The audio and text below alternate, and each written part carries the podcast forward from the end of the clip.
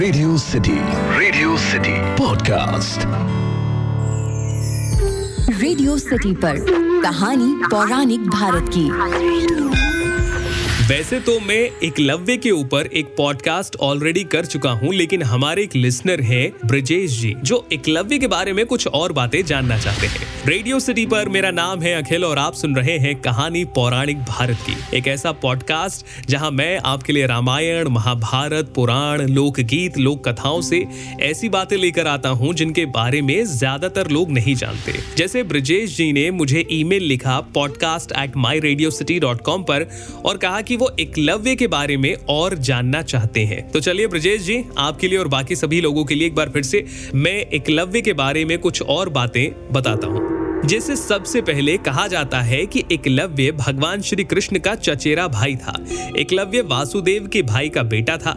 ये एक जंगल में खो गया था और हिरण्यधनु नाम के निषाद राजा को वो मिला और तब से उसे हिरण्यधनु का पुत्र ही माना गया। दूसरी जगह ये भी कहा जाता है कि एकलव्य भगवान श्री कृष्ण के चाचा के पुत्र थे, जिसे बाल्यकाल में ज्योतिष के आधार पर वनवासी भीलराज निषाद राज हिरण्यधनु को सौंप दिया गया। यानी कि कुछ कहानियों में कहा जाता है कि उन्हें मिला, तो कुछ कहानियों में कहा जाता है कि उन्हें दे दिया गया। तीसरी बड़ी जो बात है एकलव्य से जुड़ी हुई वो ये कि महाभारत काल में प्रयाग, जो आजकल प्रयागराज कहलाया जाता है, वहां पर श्रृंगवेरपुर नाम का एक राज्य हुआ करता था जिसके राजा थे निषाद राज्य हिरण्यधनु और इन्हीं राजा के पुत्र कहलाए गए एकलव्य। अच्छा, कुछ लोगों में ये भी धारणा है कि एकलव्य को द्रोणाचार्य ने इसलिए नहीं शिक्षा दी क्योंकि वो भील पुत्र था। ऐसा नहीं है। सच्चाई ये थी कि द्रोणाचार्य ने भीष्म को वरदान दिया था कि मैं आपके राज्य के राजपुत्रों को ही शिक्षा दूंगा और इसीलिए वो चाहकर भी एकलव्य को शिक्षा नहीं दे सकते थे। विष्णु पुराण और हरिवंश पुराण के अनुसार एकलव्य अपने विस्तारवादी सोच के चलते जरासंध से जा मिला।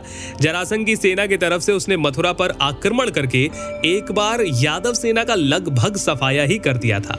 ऐसा भी कहा जाता है कि यादव सेना के सफाए होने के बाद ये सूचना जब श्री कृष्ण के पास पहुंची तो वो एकलव्य को देखने के लिए उत्सुक हो गए।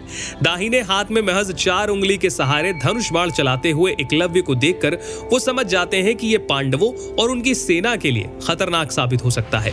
तब श्री कृष्ण का एकलव्य से युद्ध होता है और इस युद्ध में एकलव्य वीर गति को प्राप्त होते हैं।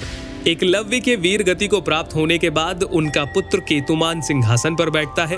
वो कौरवों की सेना की तरफ से पांडवों के खिलाफ लड़ता है और युद्ध में भीम के हाथों मारा जाता है। अब ये वो बातें थीं जो ज्यादातर लोग नहीं जानते। अब एक वो बात जिसके बारे में ज्यादातर लोग जानते हैं, जैसे कि एकलव्य सर्वश्रेष्ठ धनुर्धर था।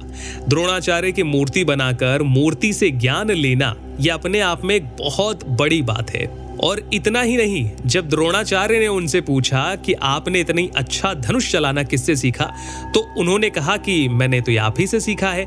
और इस पर जब द्रोणाचार्य ने उनसे दक्षिणा में उनका अंगूठा मांग लिया तो बिना सोचे, बिना झिझके एक ही बार में उन्होंने अपना अंगूठा काट दिया। तो ये थी कुछ बातें एकलव्य के जीवन से जुड़ी हुई जो ब्रजेश जी सुनना चाहते थे। ब्रजेश जी, मुझे उम्मीद है कि आपको आज का पॉडकास्ट पसंद आया होगा।